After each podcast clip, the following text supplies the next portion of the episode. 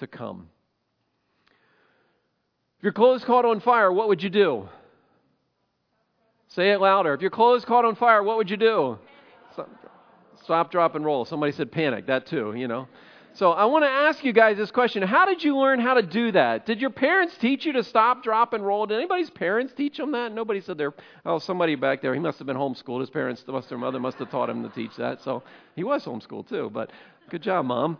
So, um, but uh, you know, where did you learn to do this? Anybody remember? Where did you learn? A few people said kindergarten. They learned how to do it in kindergarten. Get all the kindergartners down to the ground and roll. I guess that's what they do. I don't remember doing that, but um, you know, we see signs, we, they're in the schools, they're everywhere. And so somehow, without really figuring it out, we all learn that this is what you do in an emergency, right? If your clothes would catch on fire, this is what you do. And we discovered over time, especially athletes had discovered, that if you do the same thing over and over and over again, subconsciously it builds into your not only your mind, but also what's called your muscle memory your muscle memory. We learned this a few years back uh, at a movie on a, um, when we were watching a movie. And um, um, by the way, my clicker disappeared. Oh, it's right there. Can you hand me my clicker? Forgot about that. Thank you. Um, a few years ago, we uh, learned about muscle memory from a movie when we learned about wax on and wax off, you know, and wax on and wax off and wax on. You wax the whole car. And now, next day, do it again, wax on. Why am I doing this? Just wax on and wax off. That's what he heard for days. And what was he learning? He was learning muscle memory so that when Mr. Miyagi went to attack him, he knew to move his arms to block that blow and that there was a purpose behind all of that. We do this in a lot of things in life, don't we? Where we just learn to do them reflexively. We don't have to have anybody teach us every single day how to brush our teeth because we know how to do it. We've taught ourselves how to do it, and we do it instinctively. But the truth is, this morning we're going to talk about something that doesn't come instinctively something that doesn't come natural. And those things are much harder. The things that you don't do every day, the things that you don't do every week, but at times you have to do them. And the only reason you know how to do them is because we now have YouTube videos. If we didn't have YouTube videos, you'd be stuck. But um, today I wanted to explore with you and talk with you about what do you do when you have a friend that ends up in the ER, in an emotional crisis, in a physical crisis, a financial crisis. What do you do when a friend ends up in the ER. And it's not something that happens every day. And so it's not something we get a lot of practice at figuring out how to do this, but it's something that shows up in our lives occasionally. And I want to walk through some steps for you to know how to do this because in my conversations with people, even in the context of a small group, when people when you say to people, "What do you do in a crisis?" most of the time people say, "I don't know what to do." I don't know what to do. And that's what we want to talk about this morning. We're in a series, as you heard Roddy talk about, entitled ER God's Design for Us in Crisis. And this morning we want to look at what God's design is for you when a friend goes into a crisis. And we also want to look at what God's design is for you when you see a crisis coming in the life of someone else. When someone is in crisis, and when you see a crisis coming in the life of someone else. We've been talking over the last couple weeks that life is better in circles than in rows. I'm glad you're sitting here in rows. It'd be kind of boring for me to talk to an empty room, so I'm glad you're here this morning. But we believe that your life will be enriched, you will grow, you will deepen your faith, you will deepen your walk with God, you'll deepen your connection with other people when you choose to sit in circles in relationships with one another and not just sit in rows. We talked about God's design for that as these things in the New Testament called the one another's. God says you're supposed to forgive, accept, care, encourage, submit, restore, carry, and bear one another's burdens. This isn't just a job description for pastors in a church or people that are small group leaders or ministry leaders. This is everyone's responsibility. And we talked last week, I asked you this question Is anyone, two weeks ago, is anyone outside your family spurring you on to live out your faith? To live out your faith. Last week, if you were here, um, everybody got a Lego block. Anybody still have their Lego block with them? Any, no, no, we had a couple. Oh, there's a Lego block person over there. Brittany still got her Lego block, you know. So, um, you know, last week I gave out Lego blocks, and I asked everybody to take a Lego block. And the Lego block represents the relationships in your life. And my question to you was who are the people on your Lego block? Who are the people on your Lego block? You know, Jesus had a Lego block of people. He did. He had a Lego block that looks like this. He had three guys that he's closest to Peter, James, and John. Those are three guys you see hanging out with Jesus all the time, right? And then he had a little bit bigger Lego block called the 12, the 12 disciples. And that was the small group that Jesus hung out with. And so I asked you last week who are the people on your Lego block? Who are the people in relationships with you? And my question to you last week is what kind of a friend are you to them? What kind of a friend are you to them? Am I a friend who's reliable? It's a reciprocal relationship. I'm truthful. I offer wise counsel and I'm tactful. And then do I have friends like that? Are my friends like that? Are the people on my Lego blocks like this? And that's what we talked about the last couple weeks. But what do you do when someone on your Lego block hits a crisis or you see something coming in their lives? For some of you, you know what to do. You know what to do. It's kind of instinctive to know what to do to help people in crisis, but it doesn't it's not instinctive for everybody. A few years ago, I was in my men's group uh, called Knights here, and we were talking about a situation that would occur, and that somebody in the group had run into, and one of the guys in the group said, Well, I would know how to solve that problem. And I said, How? He's like, Well, I'd pull this tool out of my trunk and this tool out of my trunk, and I'd pull up the side of the road, and I'd fix the car. And, and it's like, Oh, that's interesting. Another guy in the group, Well, of course, I have this tool in my trunk, and this tool in my trunk, and this tool in my trunk, and I'd pull it out and fix it on this side of the road. And the rest of the group, myself included, looked at these guys like they were from Mars because I don't have any of those tools in my trunk. And even if I did, I wouldn't know how to fix it on the side of the road. Um, and so, for some of you in the room this morning, knowing how to walk into someone's life in crisis is like breathing for you. You say, well, how is that true? Because God has gifted some of you with this amazing gift called the gift of mercy. Mercy is the capacity to come alongside someone who's hurting, someone who's in a difficult time, and be fully present and engaged with them in a way that they feel cared and loved and served. But there's a lot of you in the room that that doesn't come natural to. You're like, well, I'll just leave that to the mercy people. Well, nice try. Nice try. Because unfortunately, God doesn't say the mercy people are the only ones that have to weep with those that weep. He says we're all supposed to do that. And unfortunately, God doesn't say the care team at CCC are the ones who are supposed to take care of people. God says we're supposed to care for one another. Not the whole room. That's not the expectation. The people in your Lego block. The people in your Lego block. And so this morning, what we're going to do is we're going to dive into and ask the question what do you do when someone in your life, when someone in your world faces a crisis. And I want to walk you through a three step plan this morning that I think will provide some direction for that. And the way we're going to do that is we're going to look at three different stories in the Bible. And in these three different stories, we're going to see some principles that float to the surface that are going to give us direction for that. The first story is found I'm in the book of Job. If you have a Bible and you want to turn to the book of Job, turn to the book of Job. The first thing I want you to do is I want you to be fully present. Be fully present. And we're going to see this in the book of Job. Um, the book of Job is, uh, if you have a Bible there in the rack in the uh, chair in front of you, it's page 403. And while you're turning there, you can also follow along on your wireless device while you're turning there. Uh, let me tell you about Job. Uh, Job was an amazing guy. Job was one of the earliest guys um, in time. Uh, he was a contemporary of a guy by the name of Abraham. Listen to Job's um, situation in life. He had seven sons and three daughters, ten kids. 7,000 sheep, 3,000 camels, 500 yoke of oxen, 500 donkeys, large number of servants. He was the greatest among all the people of the East. Um, he was on the front of the magazine covers in the ancient Near East. That's who Job was. And so Job had all this success and all this wealth and all these great things, and yet uh, one day Job woke up and, and he got this bad news that there had been raiders that had come in and they had stolen a bunch of his livestock. And then he got some more bad news that someone had come in and attacked where some of his livestock was and killed some of his livestock. And then he heard that all of his kids were together and tragedy had happened and there was an accident. It wiped out his whole family. And literally, in just the span of a few hours, Job lost nearly everything that he had. Everything that he had. And yet it says remarkably at the end of chapter 1, verse 22, it says, In all this, Job did not sin by blaming God for all of this. He didn't blame God for any of this. Well, his wife saw all this happening, and then she watched Job then develop sores all over his body, some type of a boil that caused him just to scratch constantly 24 7.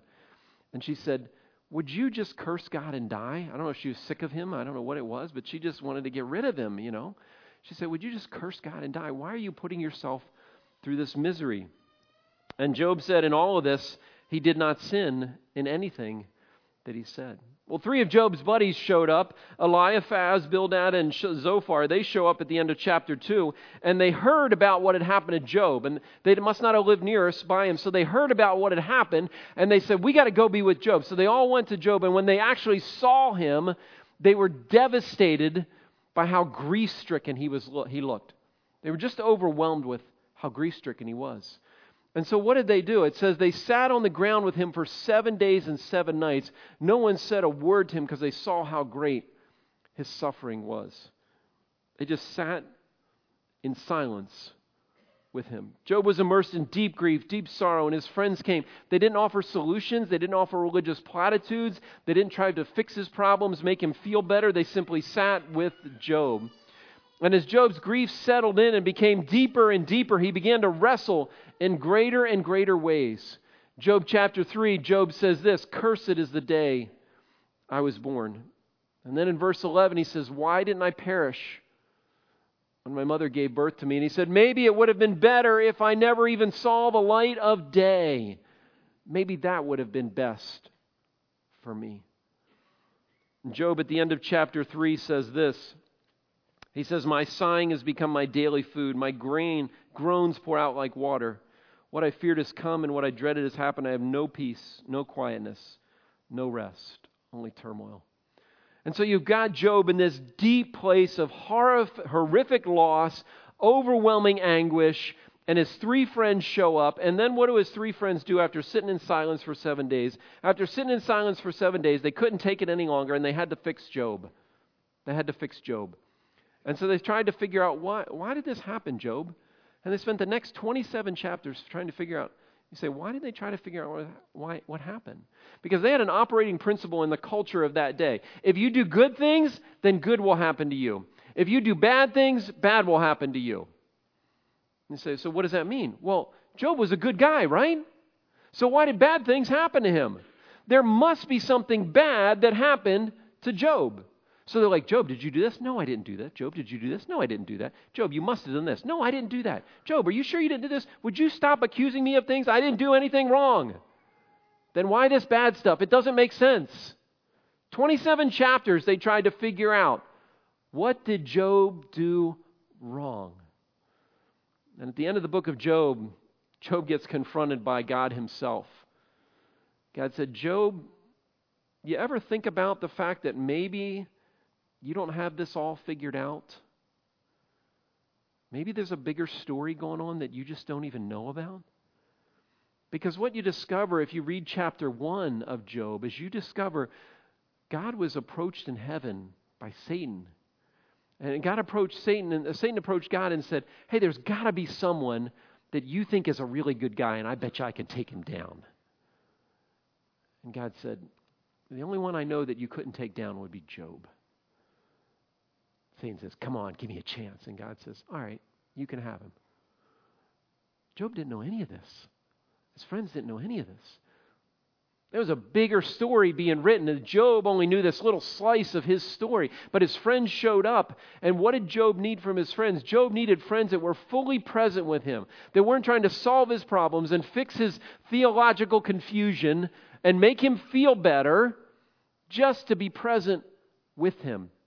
And as he was with him, eventually God showed up in Job's life, and Job realized what his part in all of this was. And at the end of the book of Job, it says he repented and he came back to God. And God, as a result, blessed his life in significant ways. You know, often people will say to me when someone they know and love is in crisis, I just don't know what to say. And you know what I say to them? Don't say anything. Don't say anything because likely if you do, it's not going to be the right thing. What do they need from you? They just need you to be silent. To be silent. And they just need you to be present. To be present. Some of you are thinking, I don't know that I could do that. You could. You could. God will zip your lip if He needs to. You know. But that's what we need when people are going through a difficult time, when they're faced with those things. And again, I'm not talking about you doing that with everybody. I'm talking about the people in your Lego blocks. The people in your life that are not related to you, that are in relationship with you when they face a difficult time, do you have the capacity simply to be there with them and to be present with them? The second thing I want to encourage you to do is not only be fully present, but to be personally engaged to be personally engaged. And to, to, illustrate this, I want us to go to the New Testament and look at a story in the Gospel of John from the life of Jesus. So you turn forward in your Bibles to the Gospel of John, page 872. Uh, John chapter 11 is where we're going to be. And in John chapter 11, there's a story um, about Jesus and three of his friends. Now, this must have been another Lego block Jesus had, but three of his close friends, their names were Mary, Martha, and Lazarus um, two sisters and a brother. And they're one of the people in the Bible that get repeatedly mentioned other than Jesus' disciples. So there was some kind of a relationship, friendship. I, we don't quite know exactly what the dynamic was there. We know that Jesus stayed with them regularly when he came into this area. He would have done that three times a year. Um, and so there was a relationship that was there. And so the story begins that Jesus' friend Lazarus is sick. And so Mary and Martha send a word to Jesus. They say, Hey, he's sick. Can you come and help him out?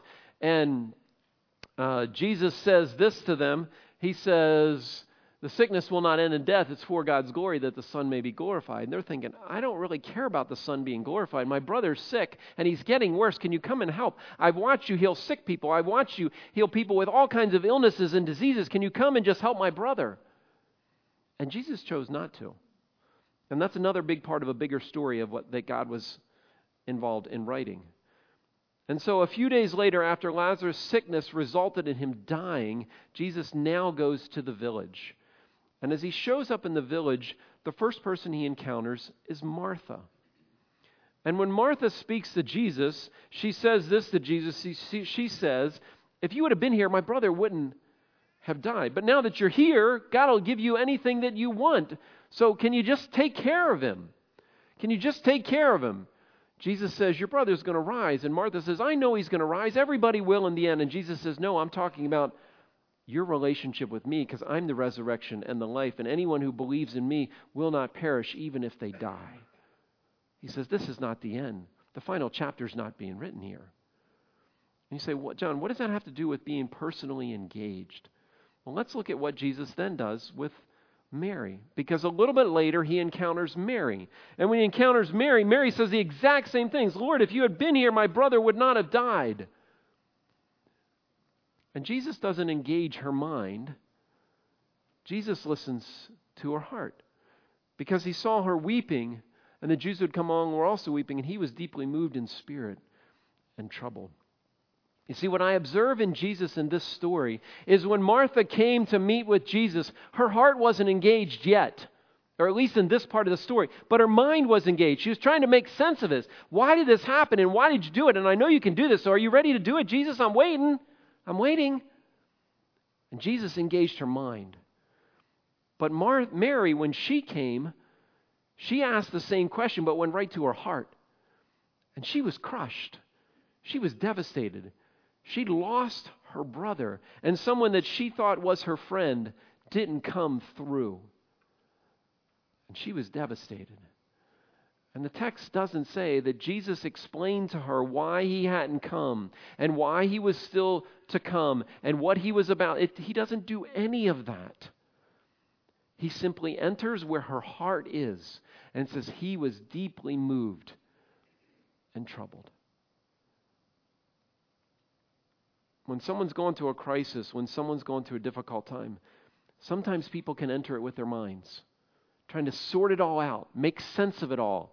Why? I don't get it. It doesn't make sense. What do we need to do next? Who's taking care of this? And sometimes people, when they're in crisis, their hearts are broken. And that's where they are. And the example of Jesus is that when you are with someone who's going through a difficult time, you move right to where they are you move right to where they are. And then you be honest about where you are because Jesus asked, Where have they laid him? And they said, Come see. And then Jesus himself wept. He was fully present and engaged with his own emotions as well. People say, What do I do with someone who's going through a difficult time? You follow their lead. You follow their lead. If they need to talk about it and process it, you talk with them about it. You listen to what they're saying. You engage them. If they can't even get words out and their heart is aching and their heart is broken and they're confused and sad and overwhelmed and devastated, you sit with them in that grief and in that sadness as well. One, one other thing that I think we do eh, we can do in these situations that helps us to be fully engaged, and that's this: be okay with the uncertainty and the mystery of the situation. Sometimes we feel like we have to figure it out. And that's where Martha was. She was trying to figure it out, trying to make sense out of it. But there's a part of it that we just won't be able to figure out. When my coworker and friend Johnny was hit by the car and and his life was hanging in the balances and then we didn't know how if he would recover and how his recovery would go. I took the staff and we went and sat with one of our counselors and and just process the whole experience. And one of the things he said to us that stuck with us, he said, Guys, can you be okay with the uncertainty and the mystery of this situation? Can you be okay in, with the uncertainty of this situation? That you don't know what's going to happen. You don't know what's going to come next. You don't know what tomorrow holds. And, and sometimes in our culture where we think and we map and we plan and we organize and we structure, God says, I just want you to be okay with not knowing not knowing, and just being present and allowing your head and your heart to fully engage. We all engage differently, don't we? We all engage differently. We all do it. Some of you naturally, when you're in a situation, your mind engages right away. Some of you, no matter what the situation, when you're in it, you feel right away. There's this feeling. And God's made us as wholehearted beings. He says, I don't want you just to engage your mind, and I don't want you just to live in your feelings. You need to live in both of those. And that's what He wants all of us to do to live in both of those, and to be fully present and to be fully engaged when we're with people who are going through difficult times. When Jesus was with Martha and she wanted to debate, he engaged her mind. When Jesus was with Mary and she allowed her emotions to well up, he felt them deeply.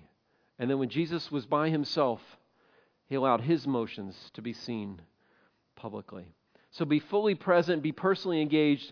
And this last one is a little bit different. This last one is a quite a shift because this last one says be willing to warn them of impending danger. You say, "What are you talking about, John?"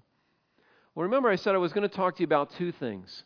I was going to talk to you about what do you do when someone that's on your Lego block is in crisis. But I also said I want to talk to you about what to do when you see a crisis coming for someone on your Lego block and they don't see it coming. When you see a crisis coming and they don't see it coming. A couple weeks ago, we had rain, the heavy rains that came in on a Tuesday evening, I believe it was. And I've talked to a few of you here who were, um, you went to bed that night, your sump pump was working fine, you heard the heavy rains, and you woke up the next morning only to find water in your basement because either the pump failed or the water overwhelmed the pump. You were surprised by it, it caught you off guard. We were in Shillington last weekend or last Friday when the heavy rains came again all around us, didn't hit us but all around us. And we sat in an intersection and watched a river literally come over its banks across the road, and within just a couple of minutes, water going from just about this couple inches deep to almost two feet deep. And there was nothing you could do about it. And that's not what I'm talking about when you are surprised by a situation, but I'm talking about when you can see something coming. When you can see it coming. You say, What do you mean, John? What do you mean? When you see a couple in a relationship and you know in your mind, you're like, that relationship is in trouble. When you watch a student interacting with, your parent, with their parents and you're like, they're in a rough place. When you see someone making financial decisions and you're like, oh no, this is not going to be good. When you watch a coworker at your job and you're like, if they don't stop this, they're going to lose their job. You see it coming, right? You know if something doesn't change in the path that they're going down, in the, ch- the direction they're going, where it's going to end up. And we all know this, don't we? We all know this. Students, Do you know when your younger siblings are making a bad decision, they're going to get in trouble with mom and dad? You know it, right? You're like, oh, they're going to get it. They're going to get it. Why do you know? Because you've been there and you've gotten it, right? You know? Uh, young adults, when you watch students making decisions, you're like, oh no, that's not going to turn out well, right? Why? Because you've been down that road, right? Parents with teenagers, you watch a parent with a little kid, you're like, oh, they shouldn't be doing that. You know, why? Because you've been down that road. You've seen them go down that road. You know where it's going to lead. You know, if you're an empty nester and you watch a parent with teenagers, you're like, oh, that one's going to come back to bite them. You know, it's going to come back to bite them. How do we know this?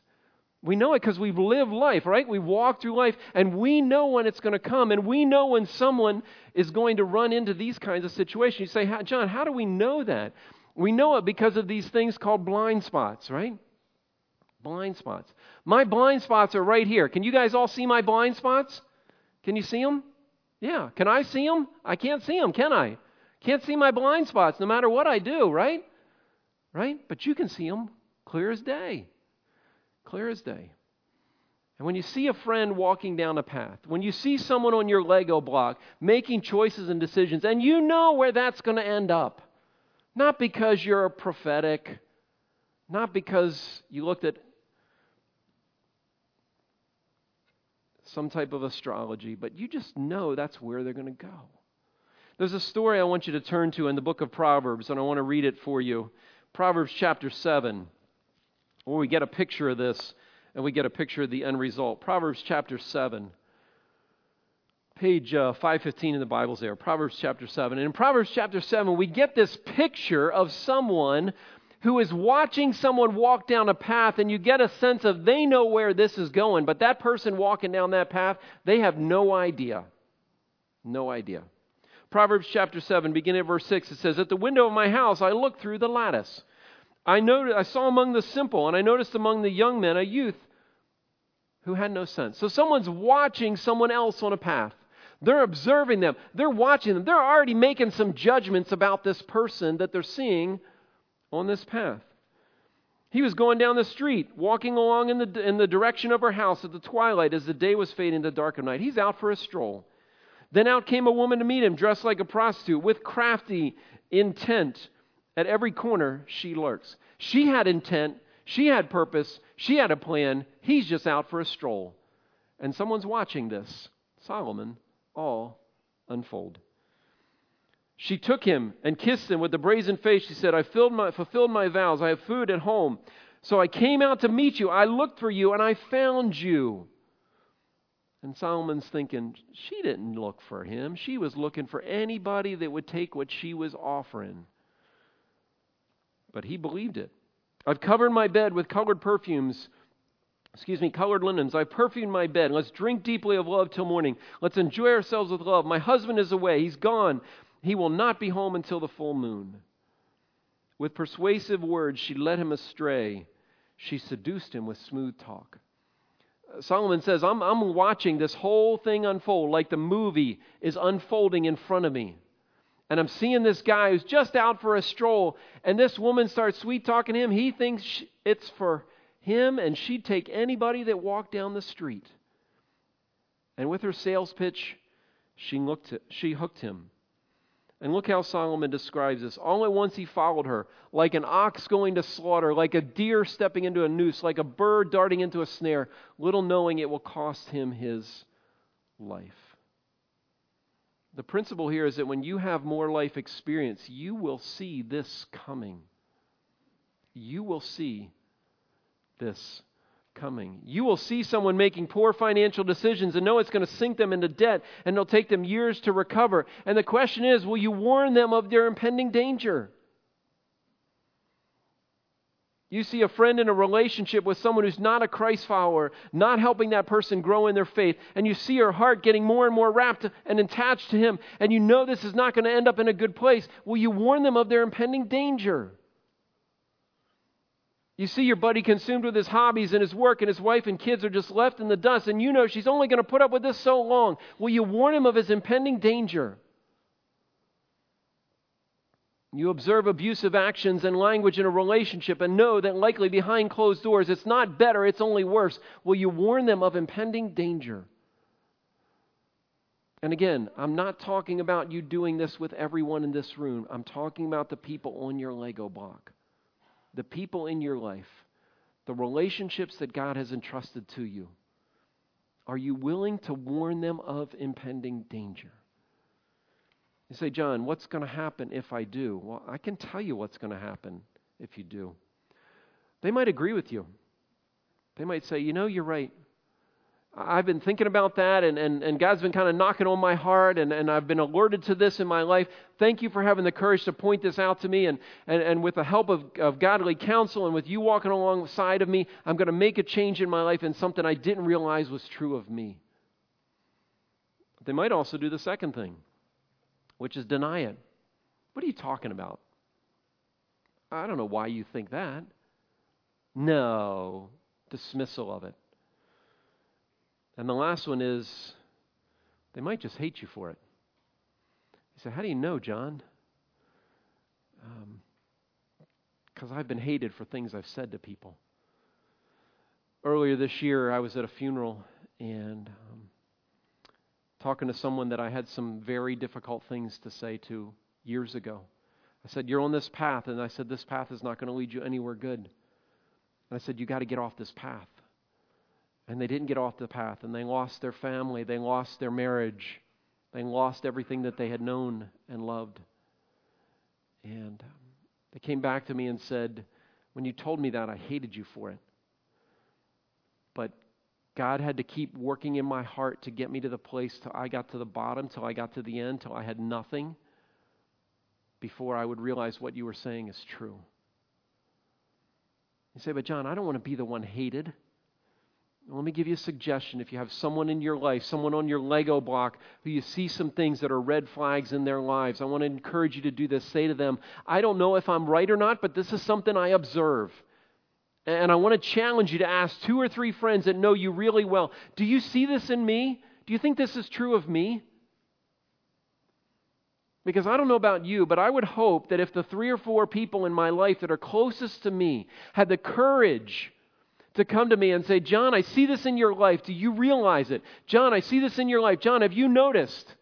John, this is what I've been observing that I would be willing to say, I think I need to listen to these people in my life and do something about this. I don't know about you, but in my role, I watch people at these crossroads all the time. All the time. And I find myself wondering, and our other pastors do as well. We wonder is anyone speaking into their life?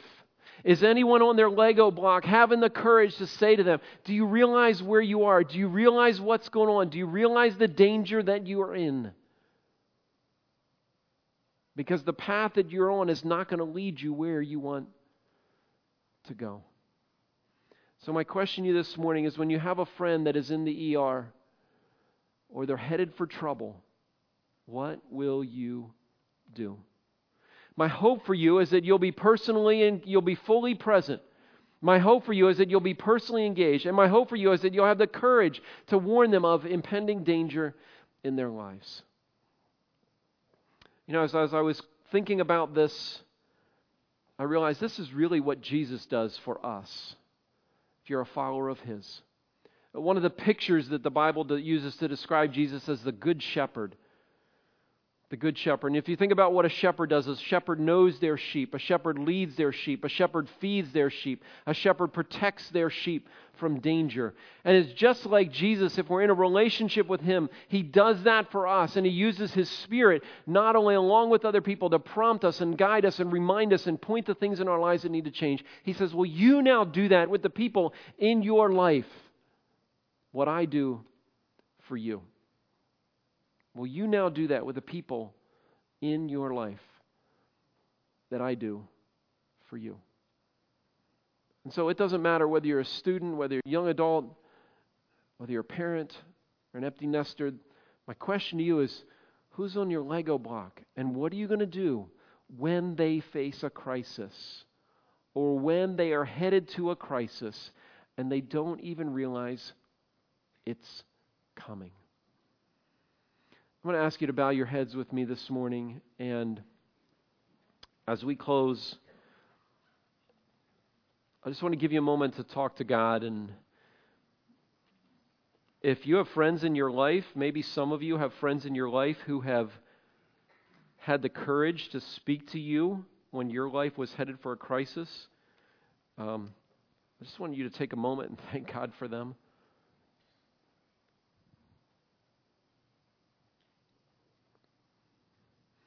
Maybe some of you know someone who's in a crisis right now, and we just ask God to give you what you need to be fully present and engaged with them.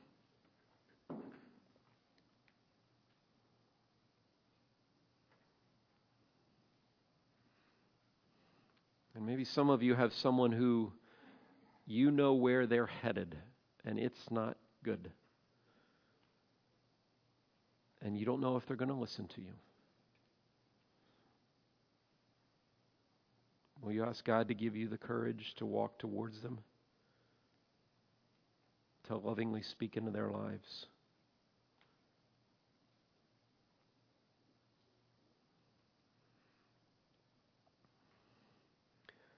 God, I thank you for your son Jesus for him being the good shepherd who does all of these things that we're talking about, for sending his spirit who is always here with us, for Jesus coming to this earth who is God with us, for picturing for us exactly what this looks like to be with us no matter what we're going through in life. And God, you invite us and you call us to be in relationship with one another in the same way.